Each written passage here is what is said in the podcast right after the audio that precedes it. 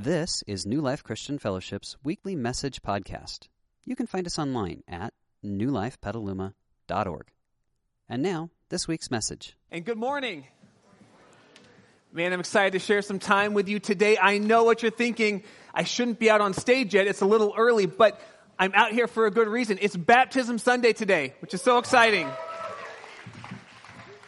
if you're brand new with us, here's what baptism looks like. Baptism is this ancient expression of this life that we're encountering with God. And uh, the way that it plays out is we've got these, these big, we call them baptistries. They're technically horse troughs, but we don't talk about that here. We've got this baptistries, which are way cooler than the ones you had in your church growing up. And they're full of warm water because we love you. They're full of warm water. And what you do is you come up on, you come up here during worship a little bit later. You'll come up and, uh, and you go under the water, which represents that you're dying to the life you lived when you were by yourself, living on your own for yourself. And you raise up out of the water, and it represents this new life that you found with God, that you raise up to new life with God and with Jesus. And it's this really powerful time of transformation. And it's this expression that God has given us as a church community to say, you know what? I'm done living by myself and for myself. I'm now living with God and for God in this beautiful partnership. And so you're going to see friends coming up. I think we've got 12 or so people getting baptized between our two services. You'll see people coming up to get baptized and we'll celebrate along with them as we sing. And you might be here and partway through today you recognize, you know what? I don't live on my own and by myself and for myself anymore. I live with God in partnership with Him and for Him, and I want to come and get baptized. And if that's you today, I'm going to invite you. Come on forward, and we've got towels for you. We've got a shirt you can put on over your own shirt. We'll walk you through baptism, and then we would invite you, even if it's spontaneous today to come on forward and, and join us in baptism. So it's going to be a really, really special time. And that's just one of the many exciting things going on here this week at New Life. Let me tell you a few more exciting things because sometimes I think you don't get to be, uh, you don't get to be like a mouse in my pocket hearing, pack, packet, pocket, hearing all the things that I hear. So just let me tell you this week, I had some friends get engaged. They're sitting over here. Some friends got engaged this week, which is exciting. So I love it. Seeing people in our church they knew we're starting this brand new teaching series, Love Actually, and they thought, well, that seems like the perfect way to kick off the series by getting engaged. So I'm happy for you guys. Take notes. This is going to be good. You're going to like this. Uh, this week, our executive pastor, Angela, and myself are heading to a conference. We were invited to this executive pastor, lead pastor conference. Uh, and get this the organization that's putting it on said, We believe so much in you guys that we want to pay for your, uh, your registration and airfare to the conference. So it's a three part conference that happens, and they gave us about $6,000 to go to this conference free of charge because they believe in this church and in what God's doing through this church. So that's very exciting. Yeah. Pastor Ron is also heading to a conference this week uh, that's also free with the Willow Creek Association for the Global Leadership Summit that we host here in the summer. That's exciting. Uh, and get this, life groups start up this week. So that's very, very exciting. Uh, we've got life groups starting up today, and this week we've got our Wednesday night journey through the book of Galatians starting up this Wednesday night. So if you signed up for MAC, you're going to want to be here on Wednesday night for that. Woo! That's a lot. And we haven't even started preaching yet. So, get yourself ready. You're going to want to grab out of your program your Start Here card. That'll give you, um, it'll give you uh, your access to us. It's kind of your all access pass to connect with New Life. And uh, we want to be a resource for you. So if you fill that card out, we'll be passing baskets at the end of our time together. And if we've earned your trust, I would just ask you, drop the card in the basket when it's passed. Uh, you'll also in there have some teaching notes. You're going to want to grab those. They've got the Bible verses we're looking at. They've got some fill in the blanks. We're laying out two different views of uh, relationships that both promise to point us to the same place, but actually go in two different directions. And so it's a whole paradigm switch that we're talking about today. So you're going to want to get that out as well, because we're talking about, about love, love actually, and asking this question, what does love actually look like?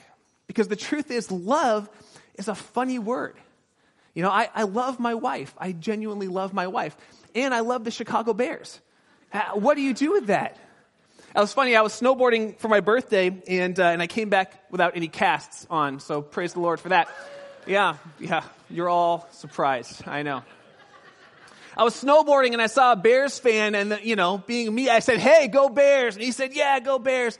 And he said, "My favorite season for the Bears is the off season." And if you're a Bears fan, you know why. We won three games this year, so right now we're undefeated in the off season, and that feels pretty good. But I love my wife. I love the Chicago Bears. I love my kids, but not the same way I love my wife or the Chicago Bears. I love super burritos from Mi Pueblo, but not the same way I love my wife or my kids or the Chicago Bears. Love is an interesting phrase, isn't it? We all want love. We all think about love. I mean, love is the stuff of poems and, and late night bad decisions. Uh, love, love is the stuff of, of the greats. I mean, think about it. Shakespeare and Britney Spears, they all talk about love. Love is a beautiful, powerful, here's the word, thing. But what is this thing called love and how do we understand it? Any one of us who's ever been in a relationship, ever been married or wants to be married knows that we want certain things out of love. We want happily ever after. We want we want a relationship where we grow closer together as time goes on. We want we want the we want to be that one that beats all the stats. You know, there's a couple in our church. I don't know if they're here right now, but they're going on, uh, I think, like 68 years of marriage. And we all want to be that couple, don't we? Yeah. But how do we get there? It's kind of hit and miss. And so the question becomes how do, how do we figure out how to get what we really want? because we seem to be missing it. And when I say we, I'm talking about people in the church and people outside of the church. There's an organization called the Barna Research Group, and, and Barna came out with a, a survey recently that said that, that Jesus followers, people inside the church, and people who wouldn't consider themselves Jesus followers, have the same rate of divorce almost exactly these days. So it's not like this is just a church thing or an outside of church thing. This is an everybody thing. We all want certain things out of love, and yet about half of us are not getting the very thing we want. And so it led me to a theory a number of years ago that maybe we don't actually know what love is. That maybe we're actually starting at the wrong starting place on a journey of love and you know, if you start at the wrong starting place, it doesn't really matter how far you walk, you're going to walk to a different destination than you ultimately want to get to. And if you're not getting the payoff, the purpose, the plan that you want in your relationship, then maybe, just maybe, you're starting from the wrong spot. My wife and I love each other deeply. We're we're about 10 and a half years into marriage now and very much love it. But we, let me tell you very clearly, we started with a fundamental misunderstanding of what love looked like in marriage. And about a year in, neither of us was getting what we wanted out of marriage, but we were committed to this thing called marriage. And so we created a safe place to ask some dangerous questions about what we were doing in this relationship. And as a church, I think that's what we were called to be. We're called to be a safe place to ask dangerous questions that might lead us to some very different answers than we've been getting everywhere else. And so my wife and I started asking, well, if we're not getting what we want out of this marriage, and uh, for the first year, year and a half, we really weren't. If we're not getting what we want out of marriage, maybe we're not starting at the right starting place. And it crystallized for me just a few months ago when I was having coffee with some buddies. Because I genuinely believe that that caffeine and the Holy Spirit pair well together. right? So I'm like, I'm sipping my Starbucks and I'm talking about God, and it's like, the lights came on. And I started talking to these guys about my perspective on marriage. That there are actually two views about marriage, and they both lead us to two different places. And at the end of it, these guys said to me, Hey, could you, could you write that down for me? So I came back to the office and I wrote a little manifesto about what I think marriage could look like. And two weeks later, I preached a, sermon and we called it, um, Is Paul a Male Chauvinist? I don't know if you remember that. It was back in November. Is Paul a male chauvinist? Because Paul says some things about love and marriage that on the outset look kind of chauvinistic, but as we press into it, it's actually pretty revolutionary. He was very much uh, a woman's rights kind of a guy. And we're going to talk about that today. But I preached that sermon and I recognized from the looks on your faces, I've given you just enough information to be dangerous. But I didn't actually walk us down a path on how to experience this love in a, in a lasting way. I didn't take us down the road we needed to go down. I just said, hey, there's a road, good luck, be warm and well fed. And so I promised you I'm going to come back to this concept of two different views of marriage and of love.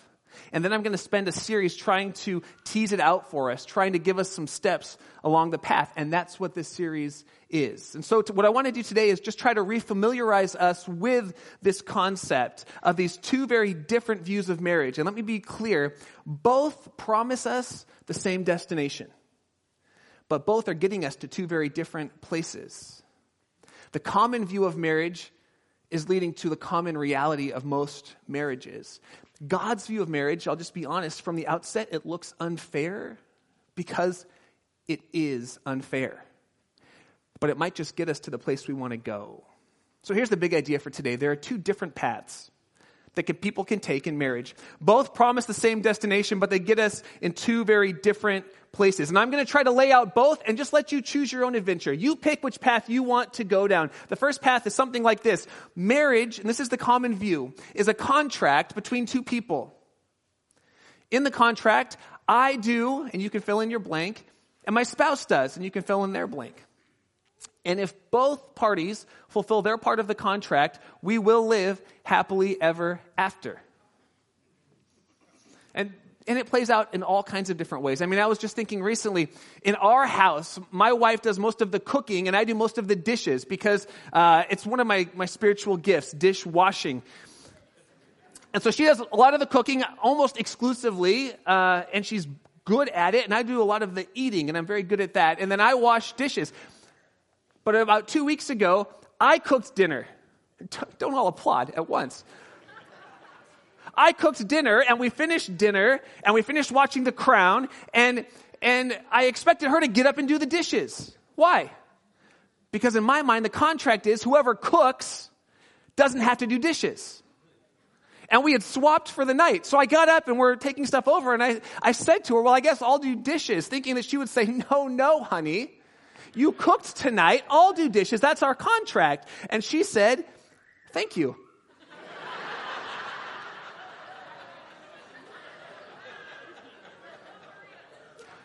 in that moment, we were living under a very common model of marriage, which is a contract. You do your part, I do my part.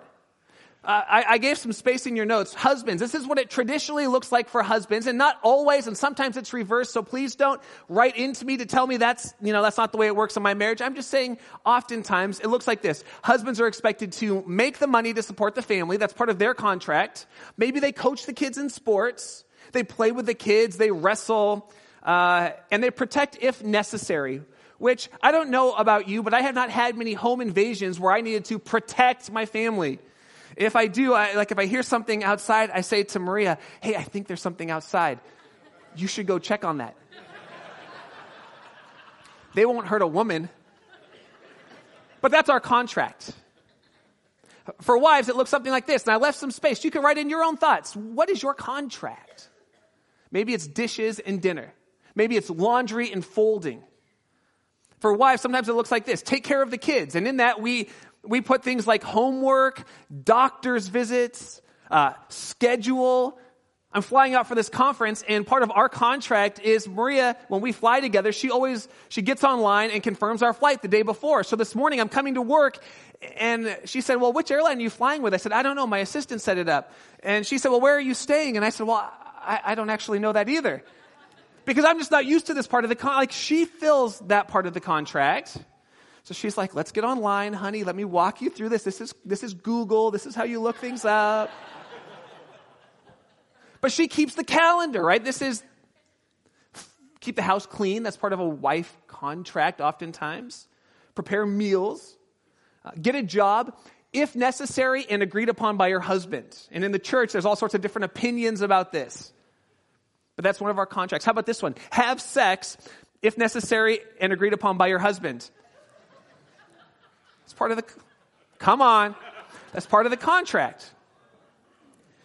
And there are, there are upsides. There are upsides to the contract model. Some of the big upsides to the contract model are it's, it's fair. You do your part, I do my part. And we like fairness, don't we? One of the upsides of the contract model is if both parties do their part appropriately, mutual respect is built. Mutual respect oftentimes turns into admiration, and admiration can turn into love. That is the, the foundation and the premise of the contract model. We both do our part, mutual respect. Mutual respect turns into admiration, admiration turns into love. But there are downsides of the contract model that no one is telling us about. One of the big downsides of the contract model is that you and your spouse turn into really well organized roommates. You do your part, I do my part, we're a well oiled machine. If you've ever gotten to a place where you think, ah, I don't actually I don't actually love you anymore. We feel more like roommates who are partnering together to take care of kids. That's one of the downsides of the contract model. Another downside is that when life gets busy, we default to the lowest common denominator of the contract. I do this only, don't ask me to do any more, I don't have capacity to do it, and you better do your job.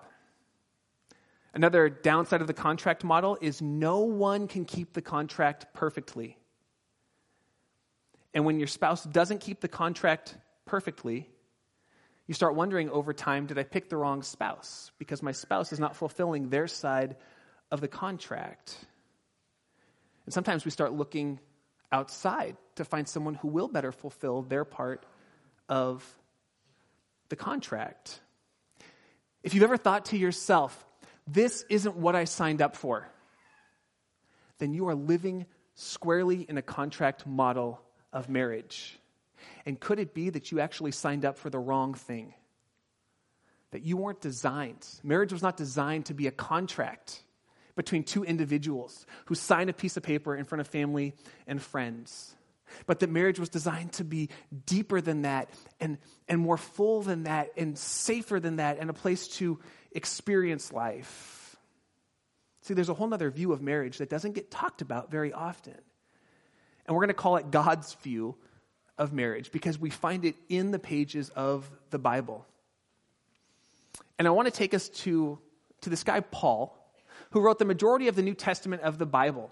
And he'd go around to churches and he'd talk about, okay, what does it look like to live in light of the fact that Jesus really did live and die and raise again and that it's documented, that, that Romans saw it and documented it, that Jewish people saw it and documented it, that, that Christians saw it and documented it. What do we do in light of the fact that Jesus lived, he died, and he rose again, and it should change every part of life?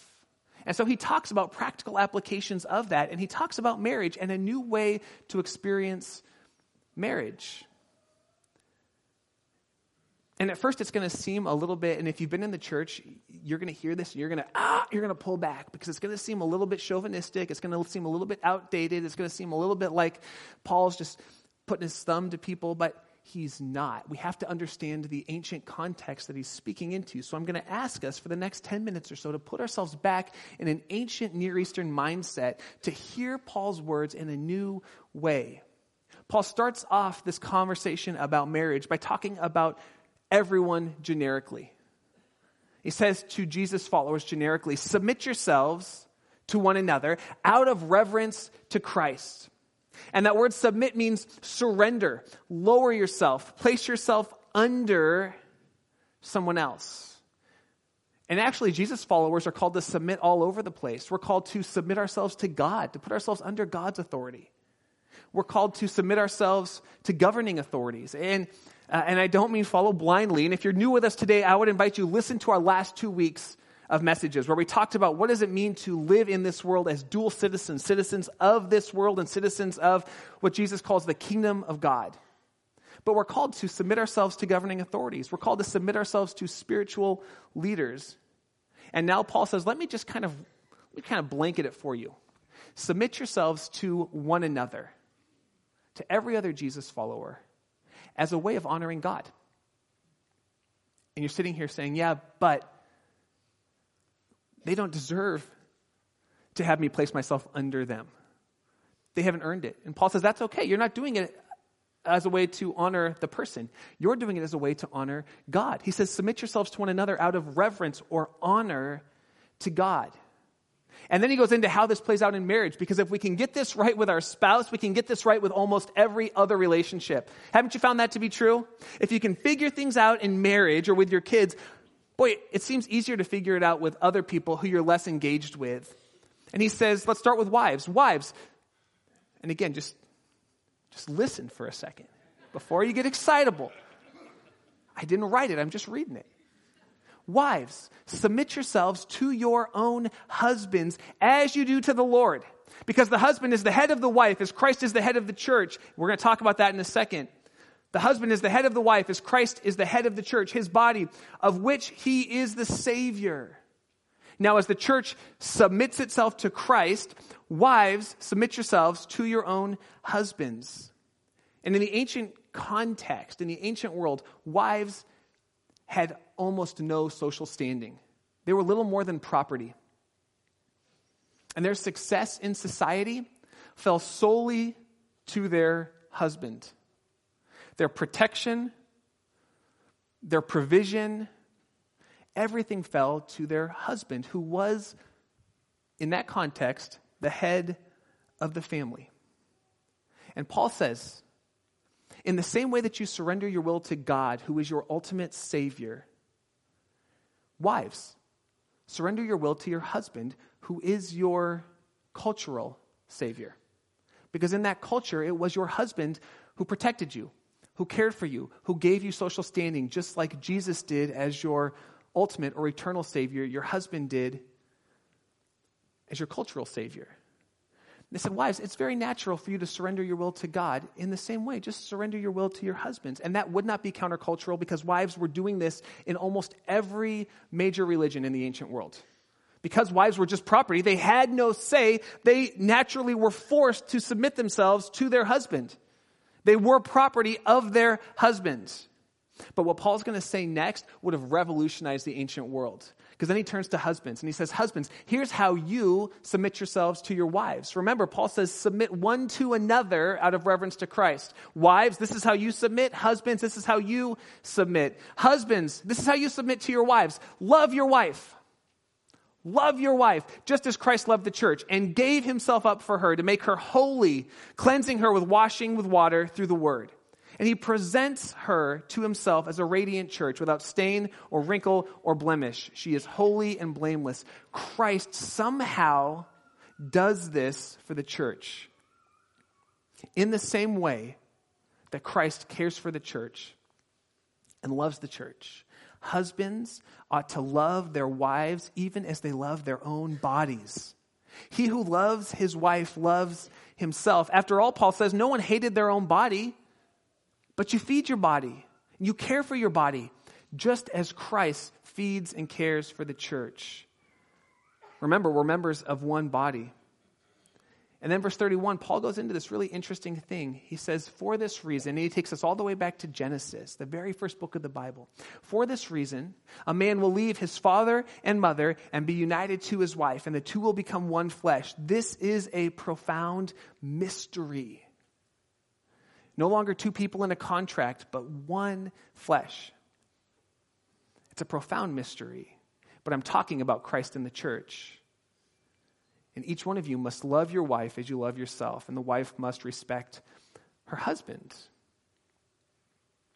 Paul's saying to us, husbands, your wife is valued by God and is immeasurably valuable in this world.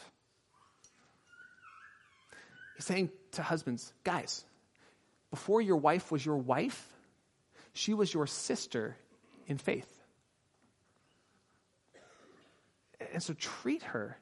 Before she was your wife, she was God's daughter, whom he loved and gave himself for. Treat her accordingly. Your job, husbands, Paul would say, your job, in a culture where where your needs, your preferences, your desires were always first, where you always got to pick what was for dinner. Your job is to put your wife's needs, desires, hopes, dreams, meal plans first. And wives, you need to do this as well, but the truth is, in the ancient world, wives were already doing it. So, husbands, love your wives. And that word love is this ancient word. In the original language, it's the word agape, which is a self sacrificing love. It's a self giving love. There were all sorts of different words for love in the time the Bible was written in Greek. And this type of love specifically is a love that gives itself away. It's a love that says, what you need is more important to me than my needs.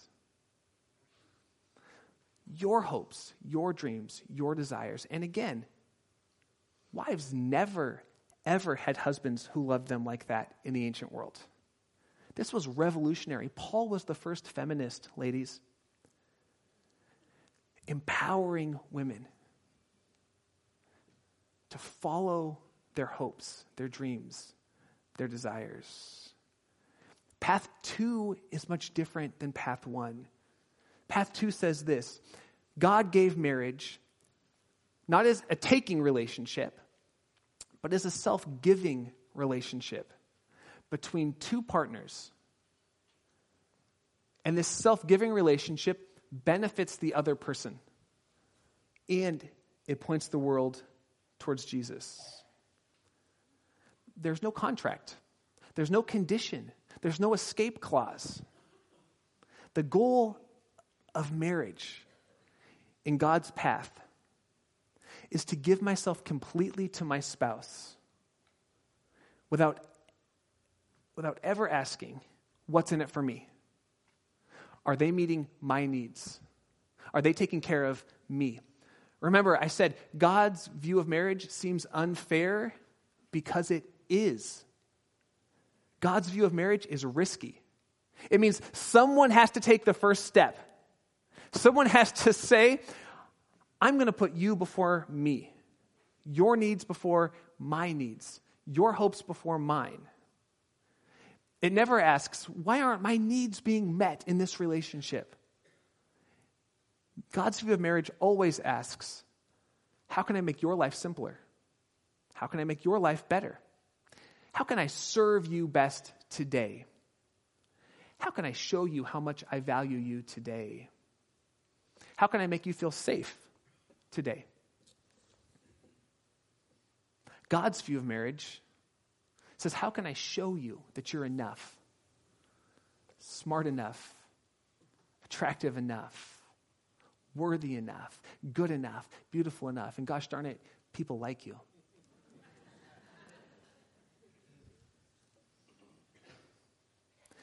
See, in the contract model, and this is why the contract seems to fail as much as it succeeds. In the contract model, you only win if both partners fulfill their end of the contract reasonably well. Let's say if 90% of the time both spouses do their part of the contract. But in God's model, you can win regardless of whether or not your spouse fulfills their part of the contract at all. Because in God's model, your win is irrespective of them.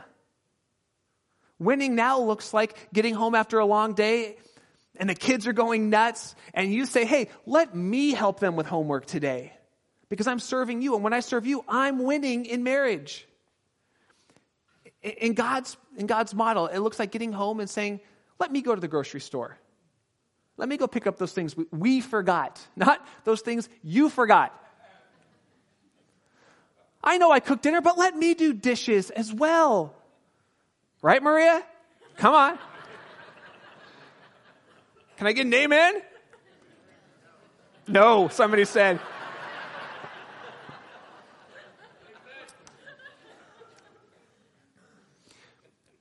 In God's model, winning looks like listening to your spouse's problems.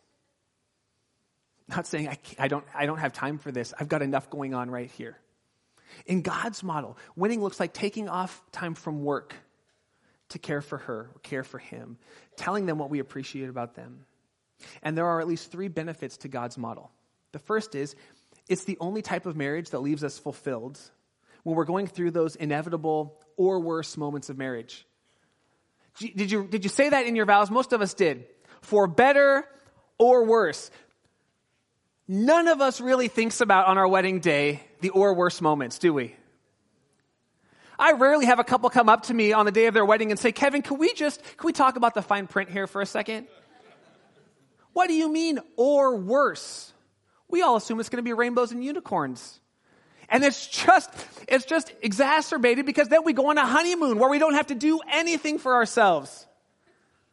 And then we get home and a week later, a month later, a year later, five years later, an or worse moment comes up.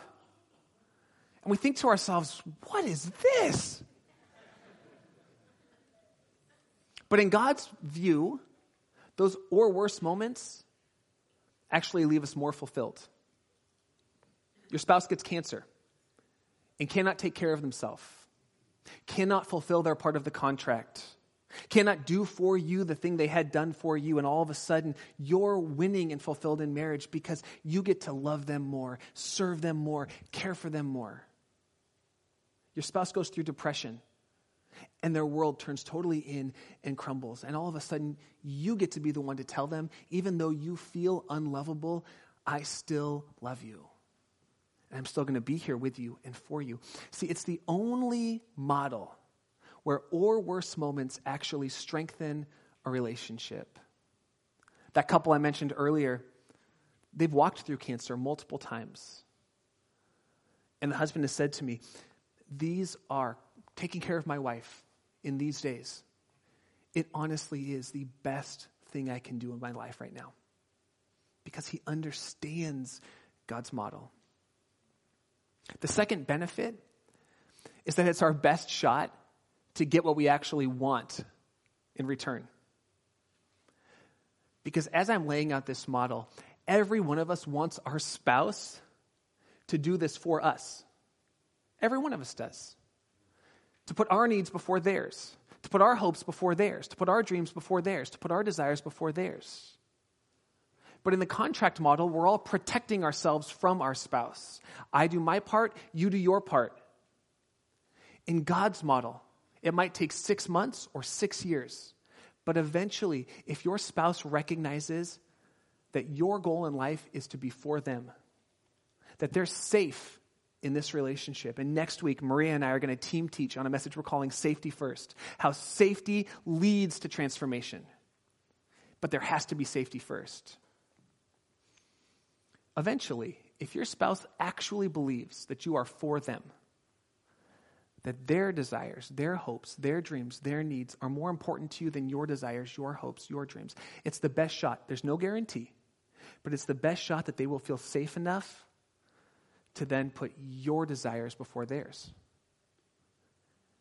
And while it might seem unfair from the beginning, it's the only way to get what we really want. And the third thing is this it honors Jesus, and it is our witness to the world. Paul says this is a profound mystery, but I'm talking about Christ and the church. The way that you love your spouse points the world to Jesus. If you've ever thought to yourself, yeah, I'm a Jesus follower, but I don't, I don't know how to bring up faith in conversations. I don't know how to talk to people about God. Listen, all you have to do is love your spouse this way.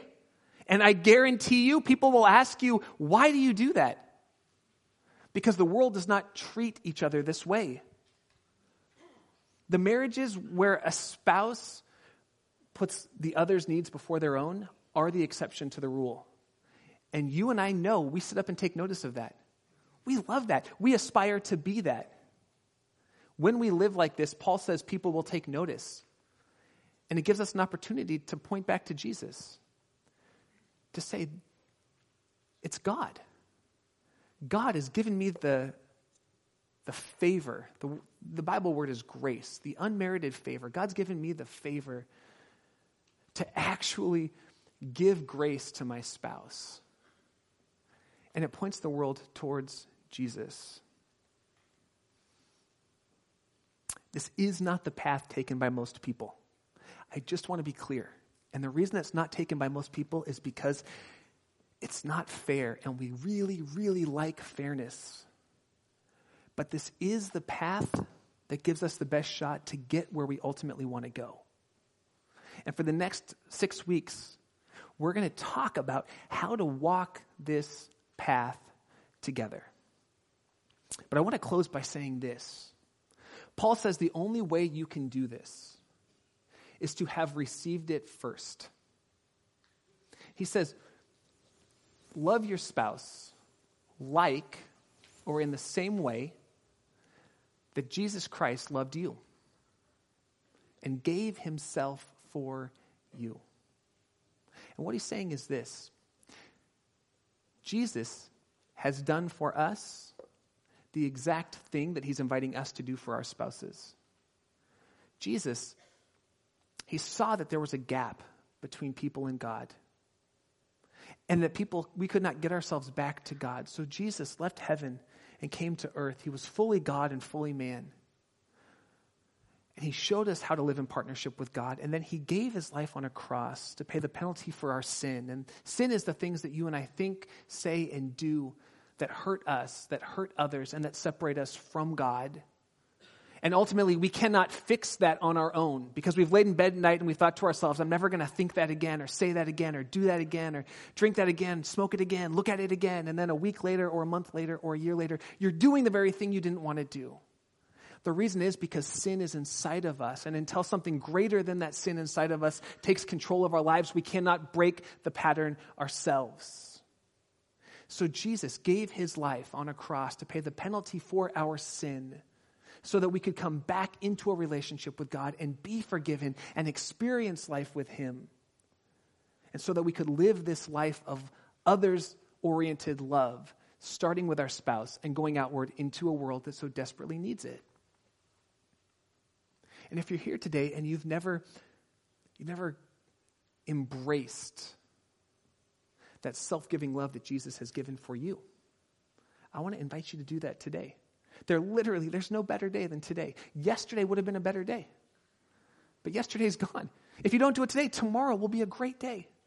But why not say yes to God today? Engage with Him today. We're going to wrap our, our service time up by looking at the two ways that Jesus invites us to remember His self giving love to us. The first is communion. There are tables all around the room that have little pieces of bread and little cups of juice. And Jesus says the bread represents his body that was broken and then given for us when he gave his life on the cross. And he says the juice represents his blood that was poured out to pay the penalty for our sin when Jesus gave his life on the cross. And he invites us, when you gather together, take communion and remember my gift of love to you. And so, in just a minute, when the music plays, I'm going to invite you to go up. And if you're ready to do this as a way to, to walk with Jesus, I'm going to invite you to go to these tables and grab the piece of bread and the cup of juice and come back to your seat and take communion when you're ready. And the second way Jesus says to remember his self giving love and identify with him is through baptism. Because after Jesus was crucified, he was buried in a grave. And three days later, he rose again to new life. It was the center point in history. All of human history was separated by Jesus' death and resurrection. It was the game changer. And Jesus says, if you're a follower, if you're in partnership with me, come and be baptized. It's an outward expression of this inward transformation. And come and get in the water and be lowered down, identifying with me in my death as you die to your life by yourself. And then be raised up out of the water, identifying with me in this new life as you walk with God. So we're gonna we're gonna do those now. And I know a number of you are coming and you're planning on getting baptized, and I'm so excited for you. I honestly I could not be happier. I love these days. And I'm guessing in a room this size, there are a number of us who have never actually been baptized as followers of Jesus. And I'm going to invite you, come up and be baptized today, even if you weren't planning on it. What a cool expression. I remember this story in the Bible where this guy hears about Jesus and they're in this carriage and, and this other guy randomly is running next to the carriage and he says, Hey, what are you reading? The guy says, Well, I'm reading the Bible, but I don't understand it. And this guy gets in this carriage with him and he says, Well, let me tell you what you're reading. And he explains Jesus to the guy. And as they're riding along in this carriage, the guy says, Well, there's a little puddle of water over there. It must have been a flood season like we're in now. There's some water over there. What if we just got baptized right now? And the guy says to him, Yes, yes, let's get baptized right now. And so he gets off, they get out of the carriage, he baptizes him. Bam.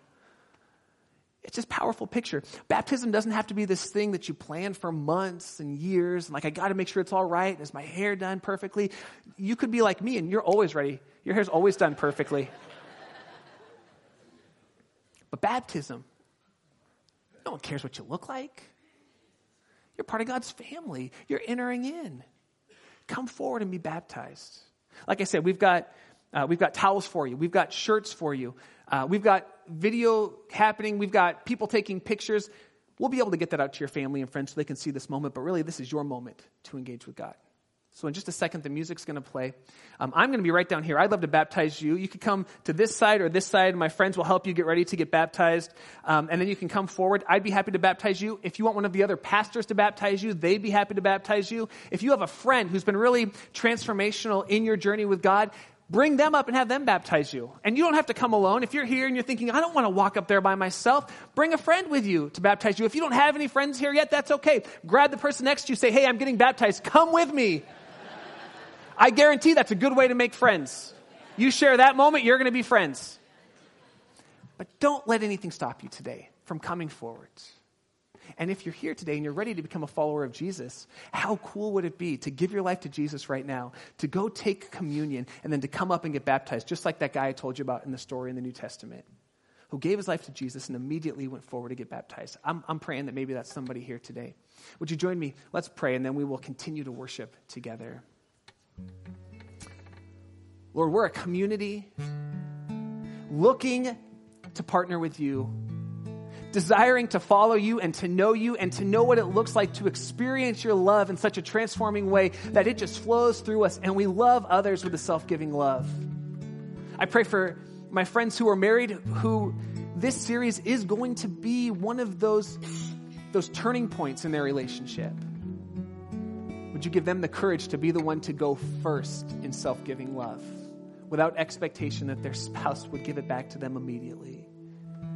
I pray for my friends who are here today who are getting baptized. Would this be a moment of remembrance as they publicly declare that they are walking in partnership with you, no longer living by themselves, for themselves, but living with you and for you from this day forward? I pray for my friends who are here who didn't even plan on getting baptized, but just as we've been sharing this time together, you're stirring in them. Holy Spirit, would you continue to stir? To, to, to draw them out, that they might come forward and experience this life changing moment of baptism with you. And if you're here today and you're ready to commit your life to God, to start this journey with Him, I'm going to lead you through a simple prayer of commitment there's no magic words to it. It's, it's simply putting voice to a reality that's currently happening in your life. And you can repeat these words. You can whisper them where you're sitting, or you can say them in your head because God actually hears you in these moments. So if you're ready to commit your life to God and start this journey with Him, you can pray this simple prayer. Say, Lord Jesus, I believe that you love me and that you gave your life to pay the penalty for my sin and I want to walk in partnership with you. So would you come into my life? Would you forgive me of the ways that I've hurt others and hurt you? Would you begin to heal me from the places where others have hurt me?